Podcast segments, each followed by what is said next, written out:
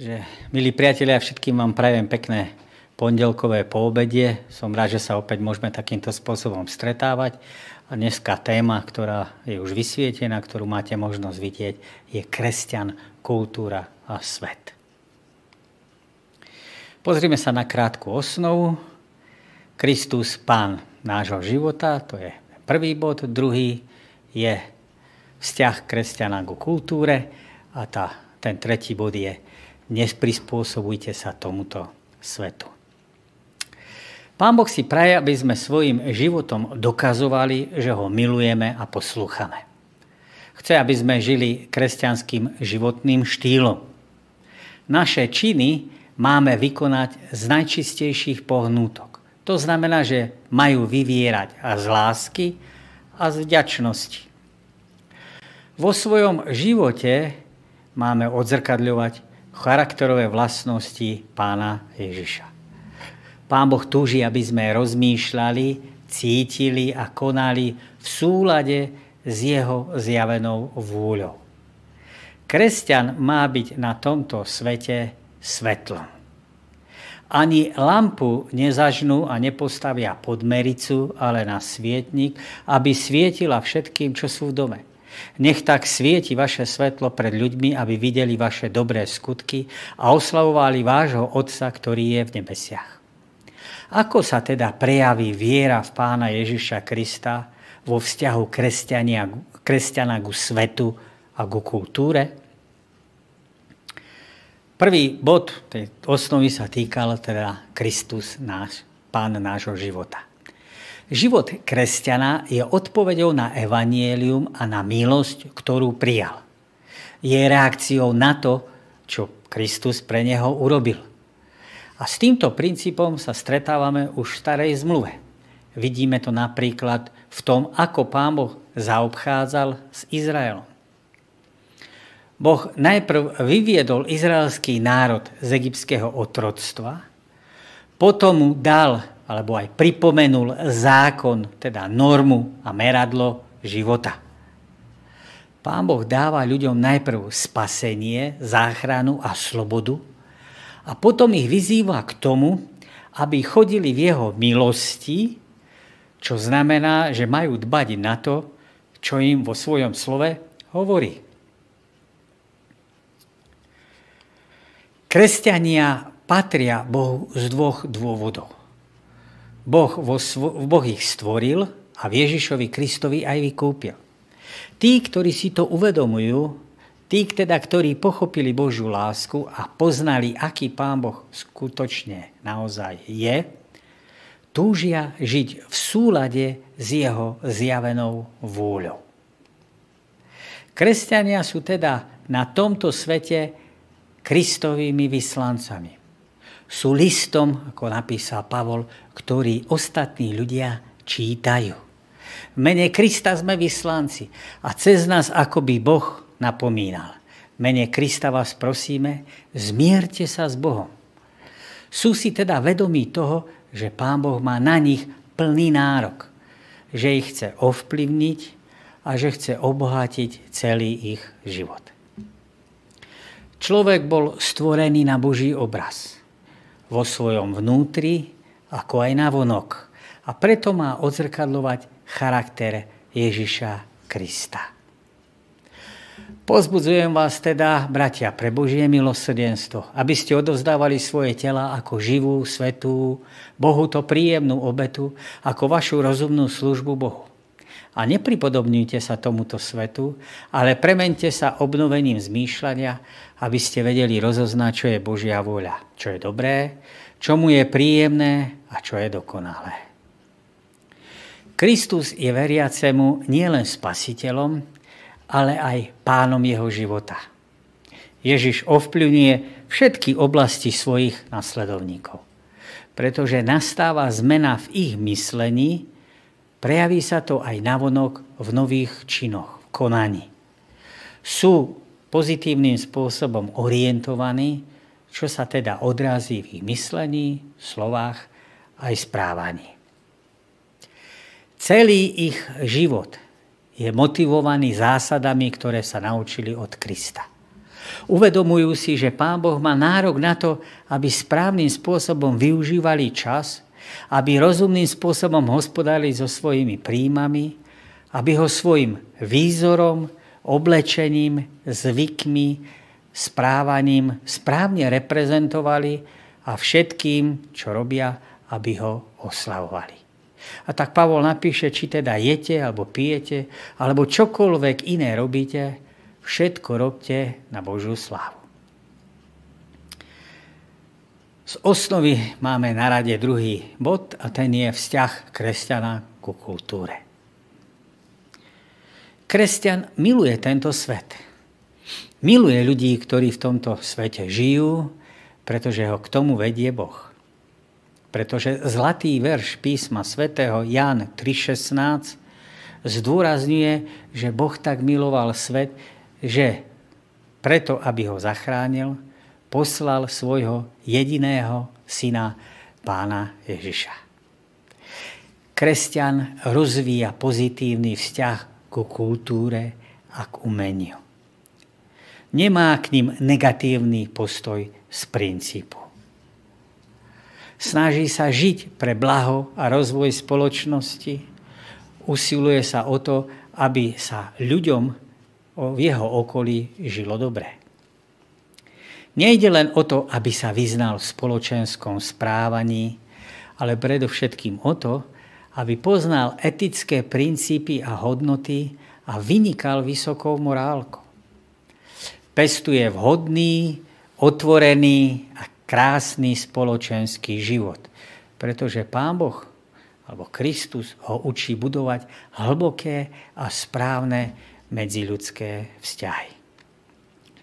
Kresťan si je vedomý svojej hodnoty, preto pestuje správnu sebaúctu.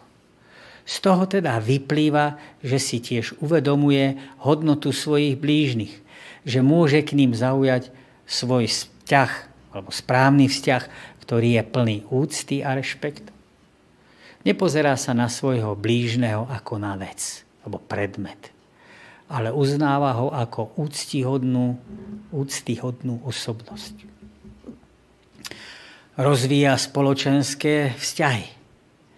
Neuzatvára sa pred druhými, ale naopak žije pre druhých. Kristus to veľmi pekne vyjadril slovami, neprosím, aby si ich vzal zo sveta, ale aby si ich ochránil pred zlým. Veriaci človek pamätá na to, že hriech narušil všetko, čo je krásne a čo je dobré. Preto si uvedomuje, že nie všetko, čo sa vyhlasuje za kultúru a umenie, je skutočným umením. Lebo Apoštol Pavel napíše, že nie všetko je osožné. Z tohto dôvodu si v literatúre, hudbe, filme či umení vyberá len to, čo je hodnotné a čo je skutočným prínosom. Kresťan žije na svete, ale neuvažuje spôsobom sveta. To znamená, nie je z tohto sveta. To znamená, že nesúhlasí s tým a nezúčastňuje sa na takých akciách, ktoré sú v rozpore s kresťanskými ideálmi či s kresťanskými zásadami. Pretože za svojho pána prijal Ježiša Krista, nechce, aby sa jeho mysl zbytočne naplňala niečím, čo by jeho vzťah k Bohu, k druhým či k sebe samému naplňalo rušivým spôsobom. A tak kresťan pod vplyvom Božím si vyberá vhodné čítanie, hodnotné filmy, dobré, kvalitné televízne programy, kvalitnú hudbu, výtvarné či sochárske diela. Kresťan je ten, ktorý pestuje zmysel pre estetiku pre krásu, ale aj pre poriadok. Ale hovorí nie všetkému, čo je namierené proti Bohu, proti ľudskosti, či proti základným hodnotám človeka, to je, čo je nemorálne, neetické či neestetické, to, čo ničí vzťahy medzi ľuďmi a to, čo odvádza pozornosť od podstaty života. Kresťan je proti násiliu Hospodin skúma spravodlivého a bezbožného. Z duše nenávidí toho, kto má záľubu v násilí. Kresťan by sa mal učiť stále lepšie rozumieť životu, správne sa orientovať v labyrinte ľudských problémov a zodpovedne sa rozhodovať v nových životných situáciách. Pretože sa riadi Božím slovom a žije vo vedomí Božieho súdu, vždy na novo musí zvažovať, čo v danej situácii urobí a ako sa zachová. Nikto iný za ňoho rozhodnutia robiť nemôže. Pán Boh nás varuje pred rôznymi extrémami nesprávneho správania, ako to máme na slajde. Ale ak vás vedie duch, nie ste pod zákonom. A skutky tela sú zjavné. Smilstvo, nečistota, chlipnosť, modloslužba, čary, nepriateľstva, svá, žiarlivosť, hnevy, zvady, rozbore, roztržky, závis, opilstvo, hýrenie a im podobné. O tom vám vopred hovorím, ako som už povedal, že tí, ktorí pášu alebo ktorí konajú takéto veci, nebudú dedičmi Božieho kráľovstva. Pán Boh nás teda varuje pred rôznymi extrémami nesprávneho správania, čím stavia hrádzu pred zlom. Nenecháva nám však veľký priestor slobody, aby sme sa mohli podľa svojho najlepšieho vedomia a svedomia, teda ne, necháva nám veľký priestor slobody, aby sme mohli podľa svojho najlepšieho svedomia a vedomia učiť sa konať čestne a zodpovedne. Tretí bod osnovy, osnovy nám hovorí, neprispôsobujte sa tomuto svetu. Pavol upozorňuje na podstatu nášho etického rozhodovania. Podľa toho, ako premýšľame, takí sme. Všetko závisí od nášho spôsobu myslenia. Keď správnym spôsobom myslíme, potom sme s Bohom spojení a môžeme čerpať od Neho múdrosť a silu a môžeme žiť riadným kresťanským životom. Výraz, ktorý apoštol Pavel napíše, neprispôsobujte sa tomuto svetu, neznamená, že by sme nemali nosiť kravatu, oblek pretože ju nosia ostatní muži v tejto spoločnosti, že by sme si do nášho bytu nemali dať koberce a obrazu, obrazy, pretože to tak robia druhí.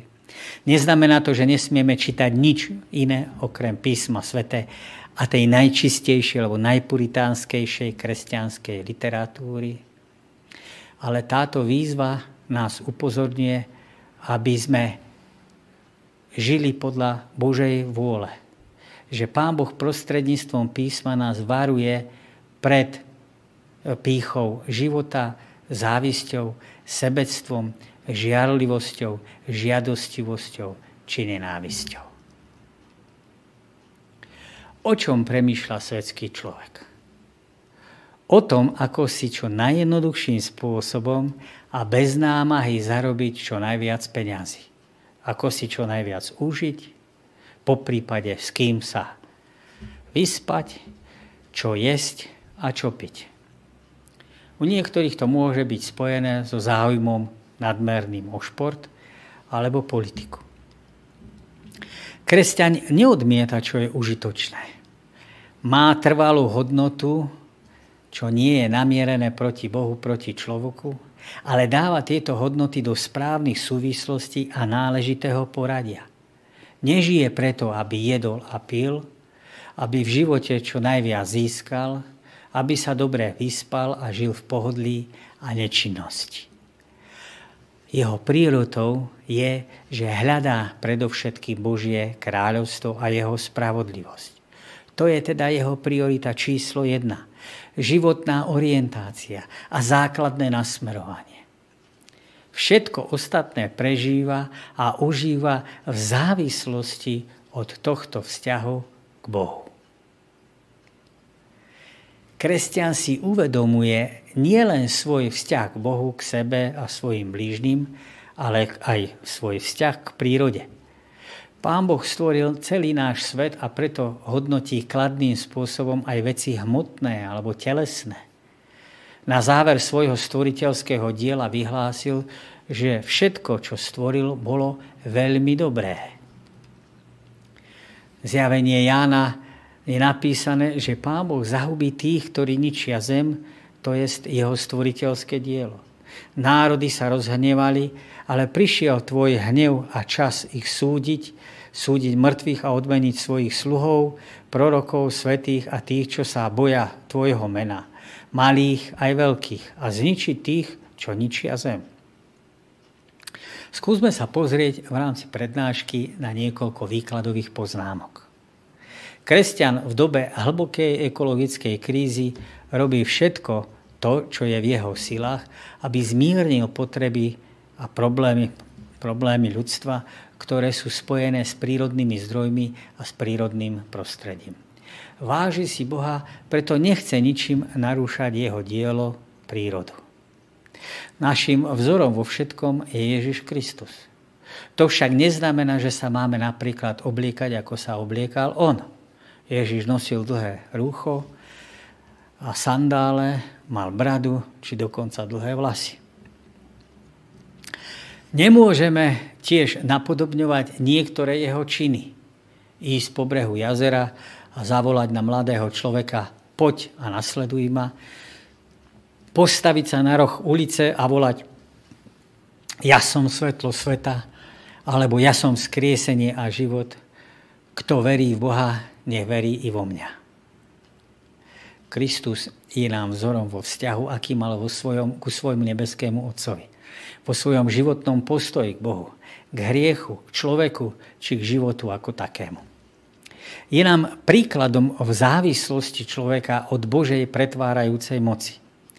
Je pre nás vzorom v modlitebnom zápase. Našou najdôležitejšou otázkou preto nie je, čo by robil Kristus na mojom mieste, ale čo chce Kristus robiť vo mne alebo prostredníctvom mňa. Byť ako Ježiš znamená premýšľať ako On. To znamená odzrkadľovať jeho vlastnosti. Nezišne a nesebecky pomáhať druhým a žiť láskavo a čestne.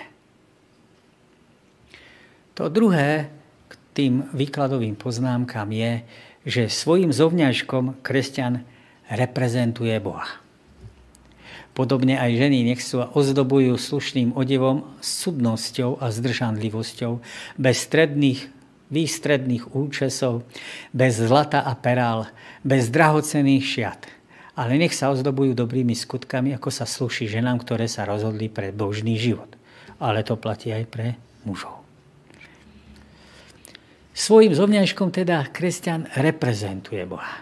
Dbá preto na zásady čistoty, hygieny, zdravia, jednoduchosti, praktickosti a estetiky. Chodí, pokiaľ je možné, pekne upravený, oblieka sa vkusným spôsobom, príťažlivým, rozumným, ale nie výstredným spôsobom. Rozmýšľa a zvažuje taktiež o ekonomickej stránke veci. Odev bol daný človeku preto, aby prikryl jeho nahotu.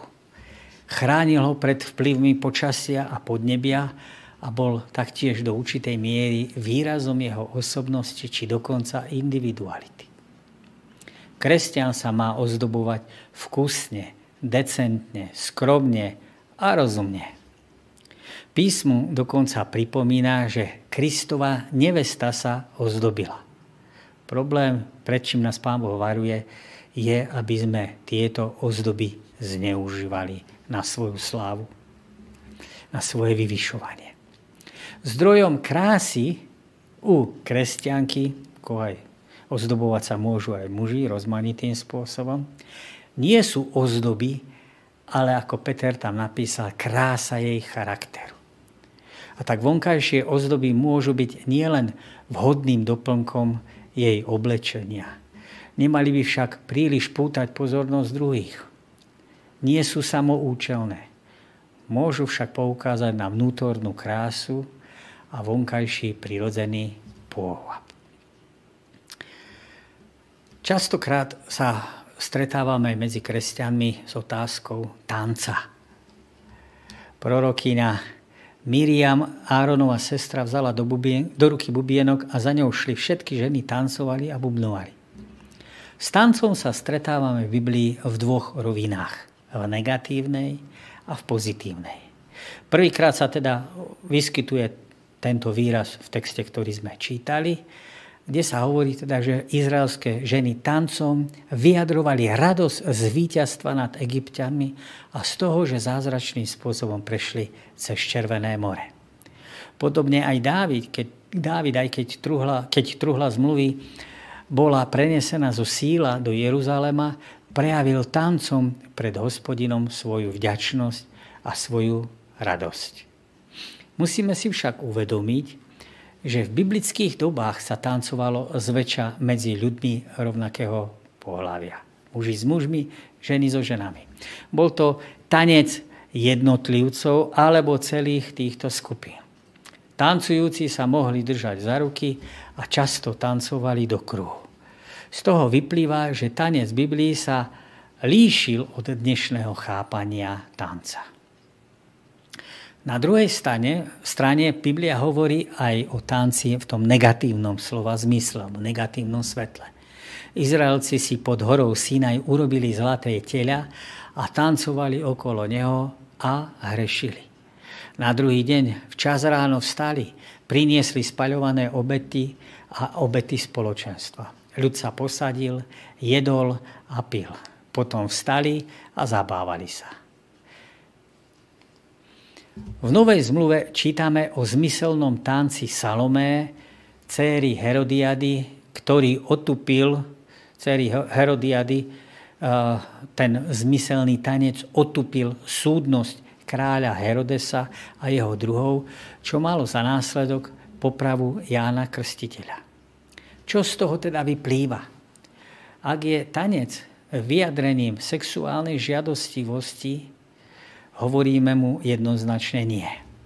Ak je však prejavom radosti určitej skupiny ľudí, ktorí sa stretávajú, ako je to v tých kultúrach rovnakého pohľavia, alebo vyjadrením lásky a citového uvoľnenia medzi dvoma milujúcimi sa ľuďmi, medzi manželmi napríklad, je sprevádzaný vhodnou hudbou a prostredním je prípustný.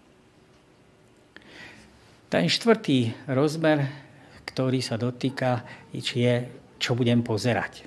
Aké filmy budem pozerať. Teda kresťan sa rozhoduje, aké divadelné predstavenia a koncerty navštívi. Znovu musím uvažovať to, nad tým, čo je pre neho a pre jeho rodinu prospešné a užitočné. Nie všetko je osožné, napísal nám Pavol v liste do Korintu. Vhodné je teda to, čo človeka obohacuje, čo je postavené na životných hodnotách, ktoré nie sú namierené proti Bohu, ktoré neznižujú morálku, neponižujú človeka, rozvíjajú solidaritu, rozširujú obzor alebo slúžia na uvoľnenie či relaxáciu. Kresťan by mal pestovať správny zmysel pre humor. Nemal by seba brať príliš vážne. Mal by sa vedieť zasmiať aj sám na sebe. Napriek tomu má k životu vážny a zodpovedný postoj. Uvedomuje si, že všetko, čo robí, má vplyv nielen na neho, ale aj na jeho okolie. Kresťan by mal teda byť vzorom aj v oblasti vhodného výberu spoločenského a kultúrneho života. Preto jeho postoj k tomu nie je negatívny, ale selektívny. To znamená, že si vie vybrať. Z tohto dôvodu kresťan zásadne odmietne filmy, ktoré majú treba okultnú tematiku, alebo násilie, horory trebárs, ale vyberá si veci, ktoré majú prínos do jeho života. Životopisné, cestopisné, historické alebo dramatické príbehy podľa skutočnej udalosti. Rovnaké zásady platia pri výbere literatúry. Kresťan zásadným spôsobom odmieta literatúru špiritistickú alebo pornografickú a podobne. Taktiež výber hudby. Kresťan si vyberá no, medzi tým, čo, je, čo ho naplňa, čo, ho, čo oslavuje Pána Boha, oproti tomu, čo Pána Boha neoslovuje. Vyberá si medzi zábavnými a taktiež aj športovými programami. Ten piatý, ten výkladový rozmer alebo poznámka sa dotýka, že kresťan nepodlieha vidine ľahkého zbohadnutia. Varuje sa toho, aby neprepadol závislosti od hracích automatov, rôznych súťaží a lotérií. Nezúčastňuje sa na hazardných hrách, ktoré ho okrádajú očas aj prostriedky, ktoré by mohol venovať na lepšie účely. Uvedomuje si, že je zodpovedný za všetky hrivny, ktoré mu pán Boh dal vrátane financií. Ten šiestý rozmer je, že Biblia hovorí, že je dôležitejšie, že dôležitejšie ako to cvičenie telesné je pestovanie zbožnosti. Telesné cvičenie je totiž to málo užitočné, ale zbožnosť je užitočná na všetko, lebo má prisľúbenie pre terajší aj budúci život. Aj tento text treba dať do správneho kontextu. Šport sám o sebe nie je jednoznačne zlý. Ten dôraz je položený na to, že Apoštol Pavel upozorňuje, že vo vtedajšej dobe šport bol nás prostriedkom dosiahnutiu slávy alebo bohatstva. A ľudia tomu venovali všetok čas. To znamená, že kresťan nie je vyzvaný k tomu, aby nešportoval, ale musí ho dať k správnemu pomeru k tomu najdôležitejšiemu, k viere v Pána Boha. Aby mu nevenoval príliš veľa času. Pán Boh na začiatku povedal Adamovi, v pote tvári budeš jesť chlieb. Dnes už väčšinou ľudia nepracujú na poli. Mnohí majú sedavé zamestnania, žijú v mestách, preto nutne potrebujú rozumnú dávku pohybu, ktorý je pre zdravé fungovanie ľudského organizmu nepostrádateľný. Ak sa človek nemá stať obeťou infarktu či iných cievných ochorení, hlavnou tou príčinou úmrtí v civilizovaných krajinách, ktoré sú, kde je tie kardiovaskulárne choroby sú najväčšou príčinou, musí venovať nejaký čas vhodnému telesnému cvičeniu. Aké sú praktické dôsledky? Kresťan sa zúčastňuje na kultúrnom živote svojho okolia. Nie je podozrievavý, ale je obozretný. Neuzatvára sa pred ostatnými ľuďmi, ale zdržuje sa zlého. V živote sa riadi princípmi vďačnosti, jednoduchosti, skromnosti a sebaobetovaniu. Kresťan je zodpovedný človek. Vie si vyberať. Nie je strojom ani drezúrovaným zvieraťom, ale rozumom a súdnou, súdnosťou obdarovaný, obdarovaná bytosť, ktorá rozumie princípom života, pozná Božie zásady a slobodne sa rozhoduje žiť v súlade s Bohom, so sebou, s blížnymi, ako aj s prírodou. Kresťan nie je proti, eh, pardon, kresťan nie je proti extrému. Zo skúsenosti vie, čo je pre neho užitočné a čo nie. Nenapodobňuje bezmyšlienkovite životný štýl niekoho iného, ale uvedomelu nasleduje Krista. Zásady a princípy zjavené v písme sa snaží uplatňovať vo svojom živote.